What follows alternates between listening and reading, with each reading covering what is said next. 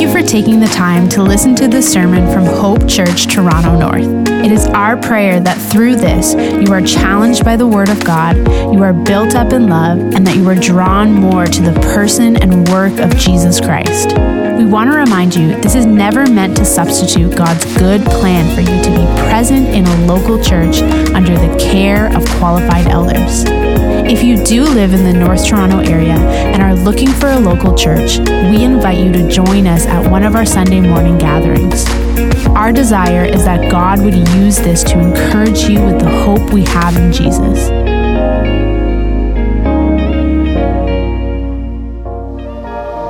Let's pray. Father God, we thank you so much for your faithfulness, for your goodness that you are the King of glory and that you are here with us this morning. We thank you for your word. We thank you that it is a lamp unto our feet and a light unto our path, how you show us how we should live as your children. I pray that you would um, help us to receive from your word today, Lord, that we would be open to your Holy Spirit, tugging at our hearts, speaking to our mind, that you would use Marv this morning to deliver what you would have us know and understand today. Give him the words, give him the courage, give him um, the patience. And I pray that we would all be encouraged by you today and, and challenged to be more like you, Jesus, each and every day. It's in your name, Jesus, that we pray. Amen.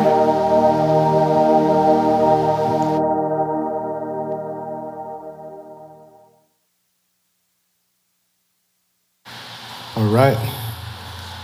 So, thank you, Sabrina, for reading that for us. We are looking at, like she said, Luke 7 36 uh, to, to 8 3. And the title of the message today is The Forgiveness of God. The Forgiveness of God. And the forgiveness of God does this it does some things to people. It's today's takeaway. Let's get that up for everybody quickly.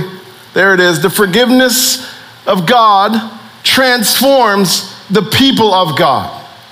The forgiveness of God transforms the people of God. Let me get that next slide. It does some things to us. The forgiveness of God gives us new desires, new love.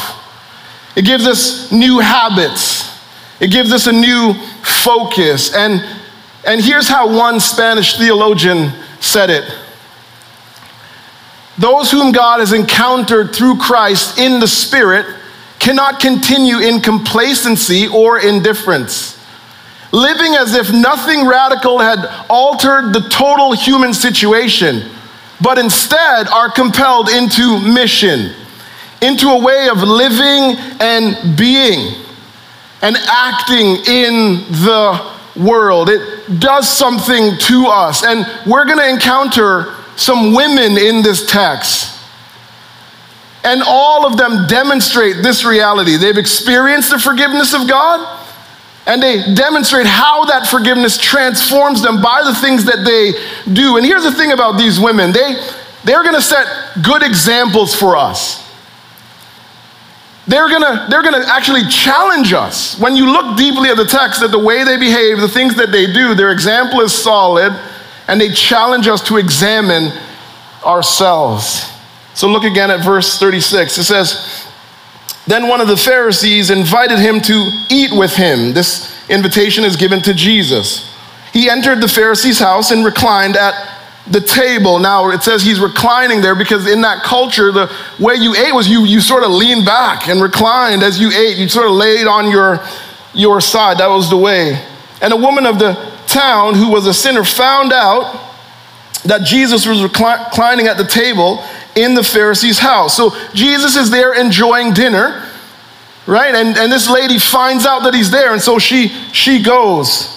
It says she brought an alabaster jar of perfume and stood behind him, weeping, and began washing his feet with her tears and wiping them with her hair, kissing them and anointing them with perfume. Now, you're maybe wondering, like, how, he invited Jesus over to his house it seems like a private thing, and she just sort of rolls up and just goes in. Well, in that culture, meals like this is kind of a banquet. It was a celebratory meal. And so, what, what, the, what it looked like was the door of the house was just wide open. So you could just, people could just walk in and out and they could just listen in on the conversation. So it's a different culture than ours. And so this lady comes And she just enters in. She, she found out Jesus is there. But notice, she's there, but she's not just standing around. It says she is weeping over Jesus. It says that she is kissing his feet. She anoints Jesus. She's full of love for him. And what you see with this woman is courage and humility. It's not easy for her to just walk in here, given sort of what Luke describes as her reputation. So it takes courage, and then you see her humility in her actions. She is humble. But look at the Pharisee. Watch your boy here. Verse 39. When the Pharisee who had invited him saw this, he said to himself, This man, if he were a prophet, would know what kind of woman this is who is touching him. She is a sinner, he says to himself. He's thinking this. So he doubts Jesus. Notice that. It's like if Jesus was a prophet, he'd know this. He can't be this true and ultimate prophet that we've been waiting for. He can't be that. And then he judges the woman. You see that? He judges her. See, he's so focused on her past, her sinful past, he cannot see her repentant present. He's blind. This is a brother who is, he's like he's wearing glasses that just keep fogging up. Right? I don't wear glasses, but sometimes I talk to people who wear glasses and their glasses fogs up and I just can't help but just kind of stare at it. He just he can't see. He is blind. What's he blind by? He's blind by self-righteousness. He's blinded by his pride. And so he can't see Jesus clearly. He can't see this woman clearly, and he cannot see himself clearly. He's got all kinds of problems. Struggling. See, he displays the attitude God wants us to reject. See, people who have experienced God's forgiveness embrace a humble attitude. We have a humble attitude. We don't look down on people. We, there's humility in us. We don't look down on people. You know what we do? We look up to God and we say, Praise God for His mercy and forgiveness that He has shown me. That without God, I am no different than that person. We humbly look down. It's okay, yo, lift your voice. Amen. I like when you guys talk. Don't be afraid. We look, that we look up and we give God thanks. So he doubts that Jesus is a true prophet, but Jesus proves him wrong. Jesus proves him wrong by displaying his omniscience. Jesus knows everything at all times about all people everywhere. You're like, where do you get that idea? Verse 40. Jesus replied to him, Simon, I have something to say to you. Jesus knows what he is thinking. He doesn't say this out loud, it's, it's, he's thinking it. Jesus knows. He said to him, Say it, teacher. He said, A creditor had two debtors. One owed 500 denarii and the other 50. Since they could not pay it back, he graciously forgave them both. That, that phrase there, he graciously forgave them, it, the literal translation should be, he graced them. He laid grace on them. So, which of them will love him more? Simon answered, I suppose the one who forgave, he forgave more. Jesus said, You have judged correctly. He told him, turning to the woman, he said, he said to Simon, Do you see this woman? I entered your house and you gave me no water for my feet, but she, with her tears, has washed my feet and wiped them with her hair. You gave me no kiss, but she hasn't stopped kissing my feet since I came in. You did not anoint my head with olive oil, but she anointed uh, my feet with perfume. Simon is actually failing miserably at hospitality. This brother is doing a terrible job, right? This is not a party you'd really want to go to with this kind of treatment. And what you have here is he's got Jesus at the crib, but he's showing him no love. No love whatsoever. And it's because he cannot see how much he needs Jesus. I tell you, this guy is he is blind. And so Jesus, what Jesus is doing here is he's telling him a parable to try to show him his need. That's what the parable is for. He's like, I'm trying to show you. So here's the thing when you read this parable, you're tempted to pay attention to how much is owed. That's what most people go to. But that's not the key in the parable. The key in the parable is that both people cannot pay. They both have they both have a debt they cannot pay. And so what Jesus is trying to do is he's trying to say, Simon, look at this woman. You are just like her. You are in the same spot. You may not have sinned like her, but you have sinned. And you have a debt that you cannot pay. You're in the same place as she, she is.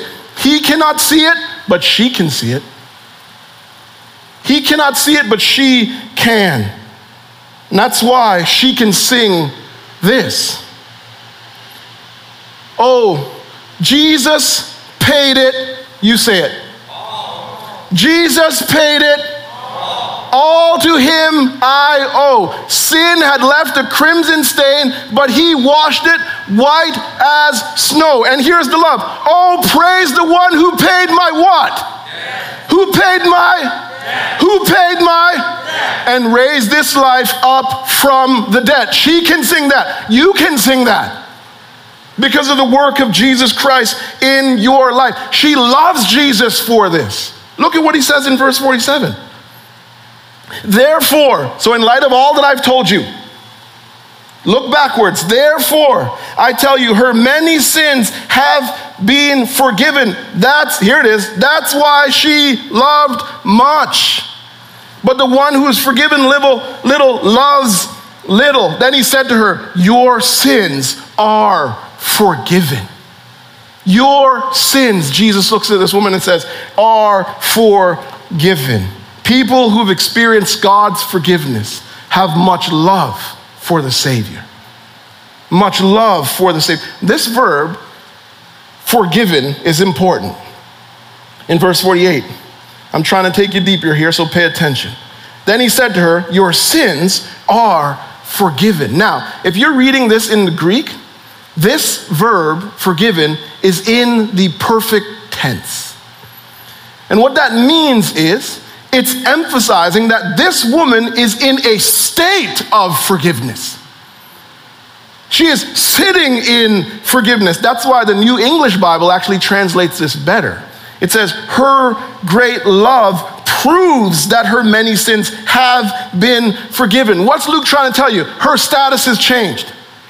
She is no longer an unforgiven sinner, she is a forgiven saint. And that is your reality if you're in Christ. No, you are you're changed. No longer an unforgiven sinner, you are a forgiven saint. I want you to turn to the person next to you and say, I don't know if you know it, but I'm forgiven. Come on, lift it up. I don't know if you know it. I'm forgiven. Say it. I want to hear you. I'm forgiven. See, what I'm trying to get you to, to embrace here is that your primary identity as a believer in Christ is not a sinner. Here's what you'll never see in the New Testament a letter that is, is written to the sinner, sinners. It's never stated that way. You know what every New Testament letter says? To the saints. Why? Because the Bible's trying to say, this is who you are, Marv. Be who you are. This is who you are, Kaminda. Be who you are. This is your reality. Live in your reality. You are a saint, so behave that way. That is what the scriptures teach us. We are saints who are being sanctified, being changed by God. And our love for Jesus Christ is expressed in obedience. John 15, Jesus says, If you love me, you will keep my commandments. Trillia Newbell, she says this, it's really helpful just to make sure we understand how the love works. She helps us here. And if you want to pick up this book, His Testimonies, My Heritage, I read it this summer, solid. It will, it will bless you. So we do not obey because he because it earns us favor. The favor is already ours, already loved. and it has been bought with a price. Instead, we obey because we love Jesus, and watch this, and are compelled by his love. We love because he first loved us. We are not trying, we're not obeying God because we're hoping that God will love us. We obey God because he already loves us. That's the reality that we are in, compelled by his love towards obedience. And the Christian who walks in obedience represents God well in the culture. The Christian who walks in obedience helps the local church stay healthy. The Christian who walks in obedience, the Christian who walks in obedience based on the love of Jesus Christ, they grow spiritually and they mature socially. There's benefits to walking in obedience. Now you're like, Marv, you've been yelling at us for a while and trying to compel us, and you're like, hold up, hold up, hold up. What if, what if I'm not feeling the love right now? What if my love for Jesus is, is not all that deep? What if I've lost that first love kind of feel? What if, the, what if the vibe is gone? I'm just not in that spot. Well, my word to you is just remember what you've been saved from. Just remember what Jesus has done, what he, is, he, is, he has brought into your reality. That Jesus has saved you from the power of sin. That sin has no power over us, that it, it, it, we, are not, we don't have to follow the, the, the drawing of our temptation, that the, the Holy Spirit resides in us and gives us the power to resist the flesh. Remember that you've been saved from the rule of Satan. You're no longer a child of the devil, you're a child of God. And remember that Jesus has saved us from the wrath of God. That glory is what is coming. Verse 49 says, Those who were at the table with him began to say among themselves, Who is this man who forgives sins? See, they asked this question because they know only God can do this. God is the only one who can forgive sin. And so, what's going on here is Jesus can forgive our sin because he's God. And what you're running into right here in this verse is one of the major themes of the Gospel of Luke. Luke, over and over throughout the Gospel, is trying to say, Jesus is God. Jesus is God. Your faith is in the right person, like we talked about last week. And that's why he can say what he says next. Verse 50 And he said to the woman, Your faith has saved you. Go in peace. People who've experienced God's forgiveness can go forward in peace. Isaiah 52 says, How beautiful on the mountains are the feet of the herald who proclaims peace. Remember, I told you, Luke alludes to Isaiah a lot. He says, Who brings news of good things? Who proclaims salvation? Who says to Zion, Your God reigns? You want to know why she kisses his feet? Because he brings her good news. This is the herald she's been waiting on. He tells her good things. He says to her, You can go forward because you have peace with God. You're a child of God. You're in the family of God. It's all good now. Go forward and resist sin. He says, You have peace. But notice, it's not just because she came, it's because of her faith.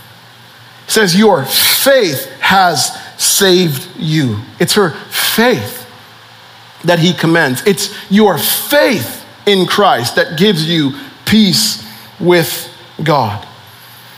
So we can go forward in peace. But here's what I know going forward in peace is not easy. Right? One reggae artist says memories don't live like people do. They always remember you, whether things are good or bad. It's just the memories that you have. You can look it up.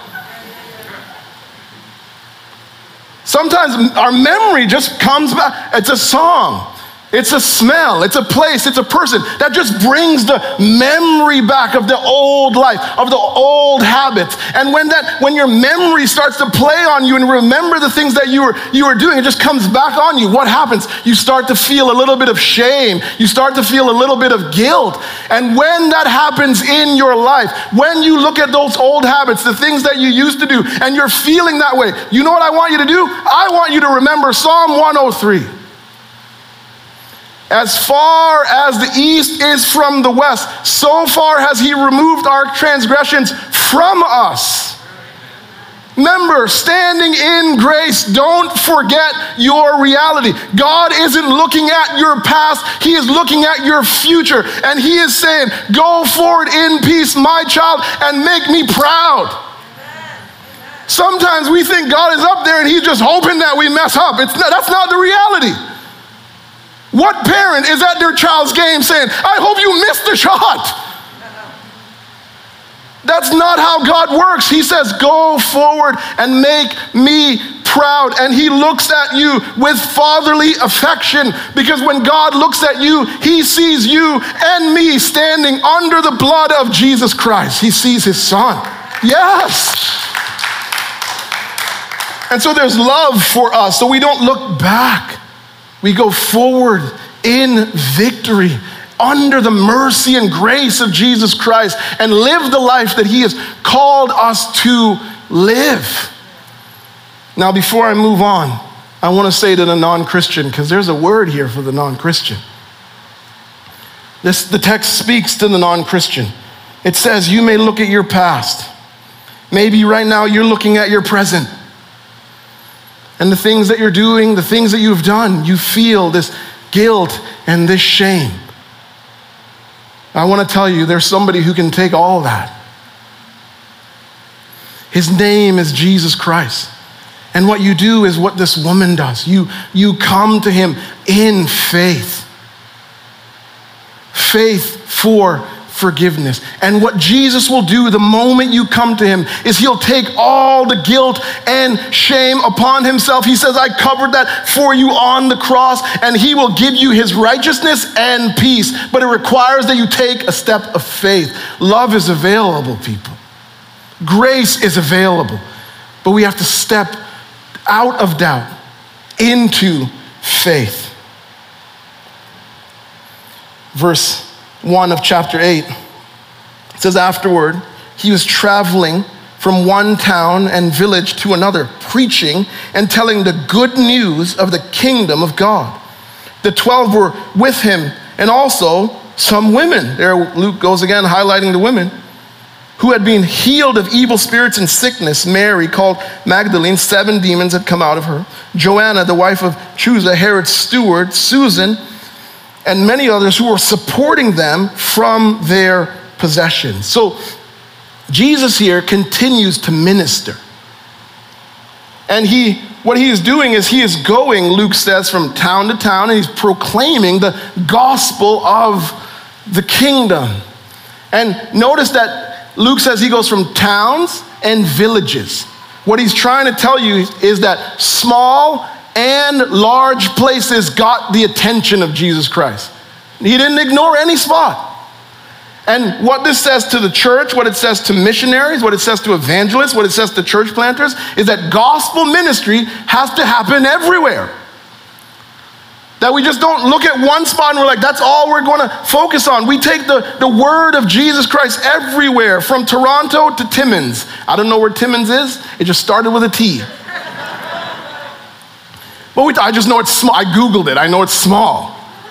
We take it everywhere, from Sri Lanka to Spain, everywhere. We take the message. Why? Because as we take the message of Jesus Christ, as we move along with it, we give people an opportunity to enter the kingdom and experience God's forgiveness. Taking the message everywhere is an act of love. We're saying, I'm coming to you because I've experienced love. I'm in love with my Savior. I want you to know my Savior, the one who can love you perfectly and you who will walk with you the rest of your that's why I'm here. So we take the message everywhere. Jesus had a great ministry. But I want you to notice he doesn't minister alone. Ministry is not to be done in isolation, right? Ministry is teamwork. The Bible teaches plurality, not centered on one person, one personality, not about one person sort of building themselves out and fleecing the sheep, making that's not how it's supposed to be. We minister together. And some of us have been in places where it's been about one person and it's just their thing all the time. That's not the heart of this church. Team, it says the 12 were with him, and also some women. And you notice in the text, right? They were, they freed from things. Jesus freed them from demonic possession, and he filled them with the Holy Spirit. And so what you have here is these people who are they're saved by him and they serve with him. And so people who experience God's forgiveness participate in God's mission. They participate in the mission. See, Luke here highlights these women because he wants us, I'm sweating again, he wants us to know. I brought my rag this week. Last week it was a mask. Somebody actually gave this to me, it's got my name on it. It was a, they were going to Hawaii, and I was like, why aren't you taking me with you to Hawaii? But it was in the middle of winter.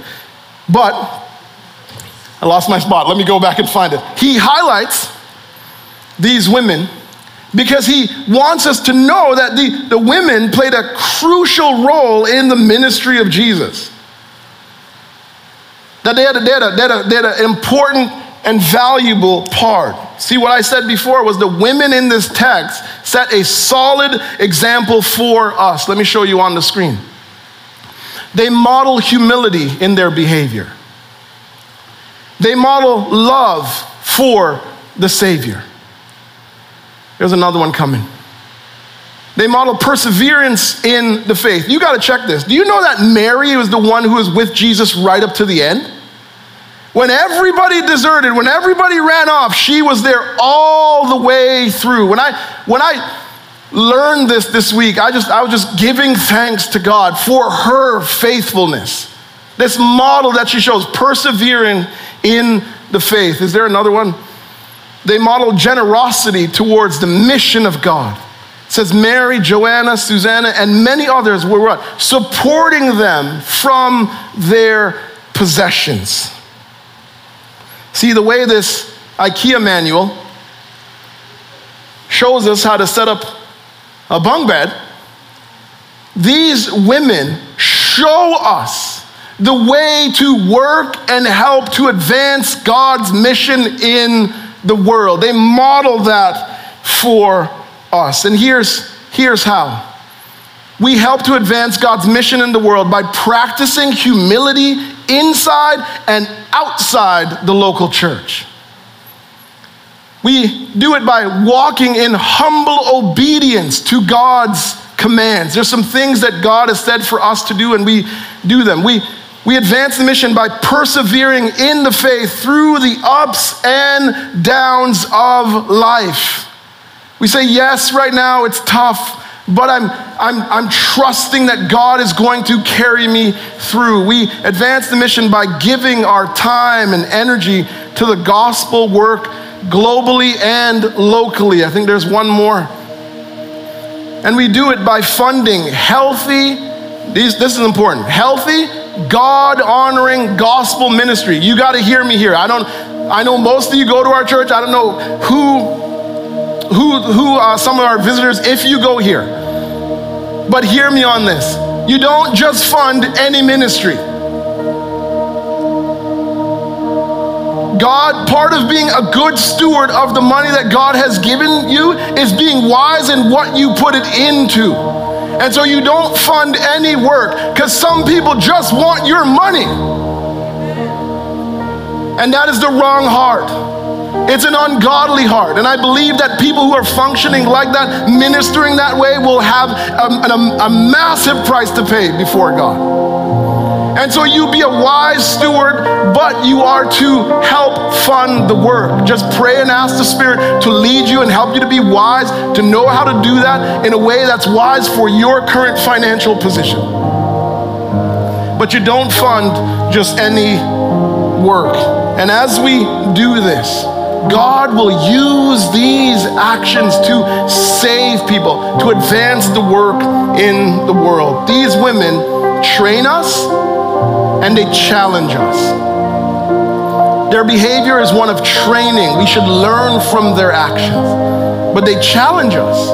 The work of God in their life challenge us to ask ourselves some questions, and I want to give them to you. Here are questions we should ask, healthy questions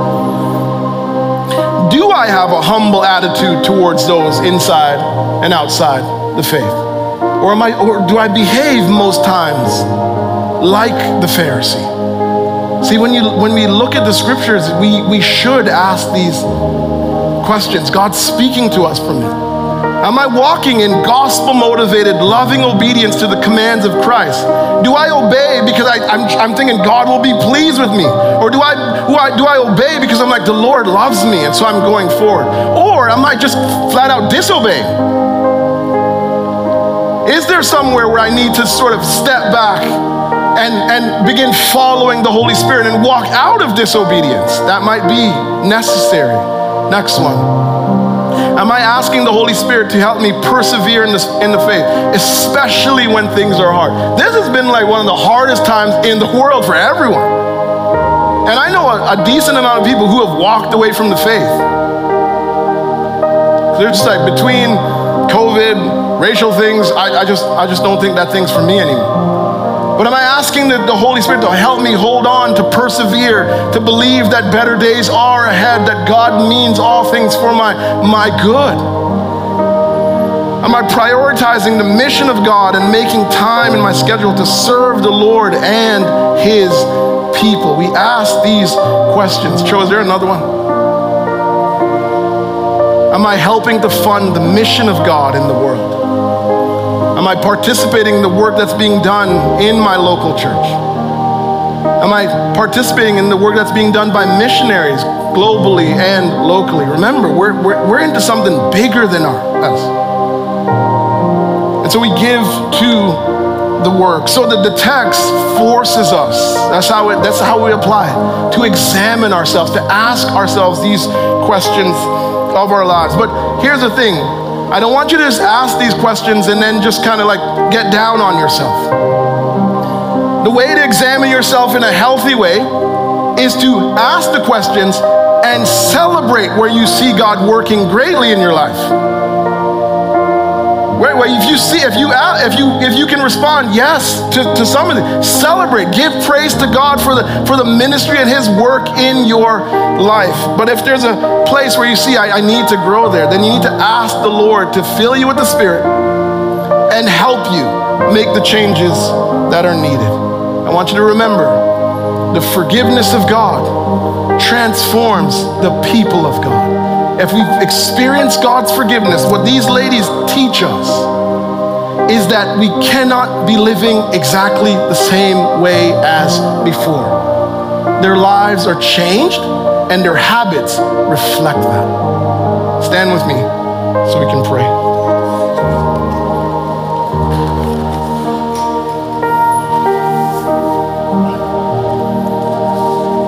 Father, we thank you for the word, Lord. It's always good to open it, hear from it, and then walk in obedience to it. God, I pray that we would take time, whether today, sometime this week, maybe even right now, to examine ourselves, to ask ourselves the, the hard questions that need to be asked. I pray also, Lord God, that you would Help us to rest in the forgiveness and grace and mercy that we have experienced, like this woman. I pray, Father, for those who are struggling with their past, that you would help them to go forward in peace. Father, I pray for the person who, when they look at their present, feel that struggle. Would you help them, God? Help them to turn to you if they need to turn for the first time in faith to be saved. Father, if they are saved, would they turn to you and simply confess their sins and receive the forgiveness that has been won for us by Jesus Christ so they can walk in peace, so they can walk in joy, so they can walk in obedience? Father, I pray for myself that you would help me to slow down and, and look again at these women who are such a good example for us, Lord, in their humility, in their willingness to participate in the mission. God, we want to be a church that doesn't just sit under the word and then just does nothing with it. We want to be a church that lives in healthy obedience. After we've heard, we want to be doers. So I pray that you would fill us with your spirit to help us to be doers of the word, not to get you to love us, but because you do love us. Father, thank you for what your mercy has done for us. Help us to give you praise now as we lift our voices in song. We pray in Jesus' name. Amen. For more resources or information about Hope Church, visit hopetorontonorth.com.